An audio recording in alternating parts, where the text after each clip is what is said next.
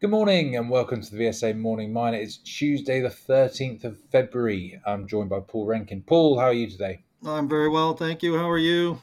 Yep, all good, thanks. Um, it seems there's a bit of life in the mining sector, even though there were a lot of uh, down faces at Indaba last week, wondering where they were going to get their next round of investment from. Um, couple of companies this morning showing how to do it.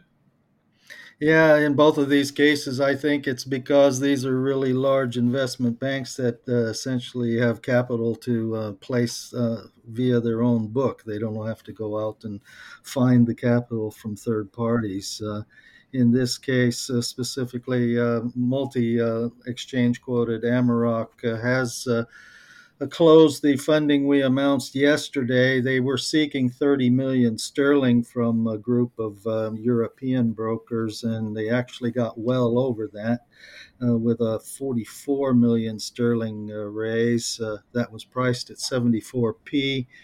Which was mid range yesterday, but a 5% premium on the last closing share price of February the 9th. So uh, shares an issue, therefore, with this uh, increase to placing, uh, therefore, um, rise by 19%. And besides uh, providing enough capital um, for the um, initiation uh, of a lot of the redevelopment of the Nalunaq mine, uh, it also provides exploration funding for three of their extended licenses uh, in the neighborhood as well, uh, at, which are at very early stage. So uh, well done to Amaroq. Uh, yeah, anything that's getting a um, that sort of level of oversubscription in this environment deserves a uh, closer look. Right. The second one is uh, VSA client Fission Uranium announced the closing off of their $75 million uh, fundraise. Uh, it was previously announced as a bought deal carried by three different Canadian brokers and uh, consisting of 63 million, uh, 0.5 million common shares, and that pricing of the shares at Canadian $1.18. So that brings in just over 75 million and the funds for that to go for uh, the ongoing preparations uh, for final investment decision on the PLS uh, Patterson Lake uranium deposit in the Athabasca. Yeah, uranium still probably the favorite commodity um, at the moment for for the market. Um, so no surprises as to why that's that deal's probably been a bit easier compared to others. Uh, but still an impressive fundraise in the current environment where all equity fundraisings are tricky. Uh, anything else, Paul?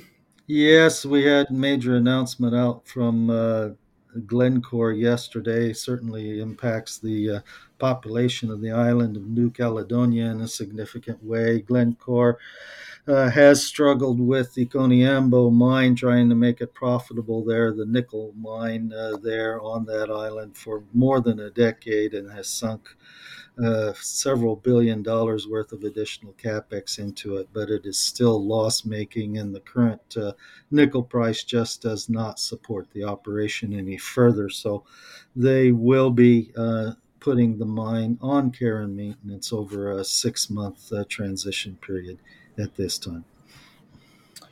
Uh, yeah, I mean, we, we, spoke about this a bit before the other week um, on how the low pricing is is favouring China's sort of government top down strategy, whereas the Western uh, strategy trying to cut China out of its supply chains um, is a bit more difficult in nickel where the price is just so volatile and actually it's a very difficult metal to to produce um, and run operations efficiently uh, consistently at uh,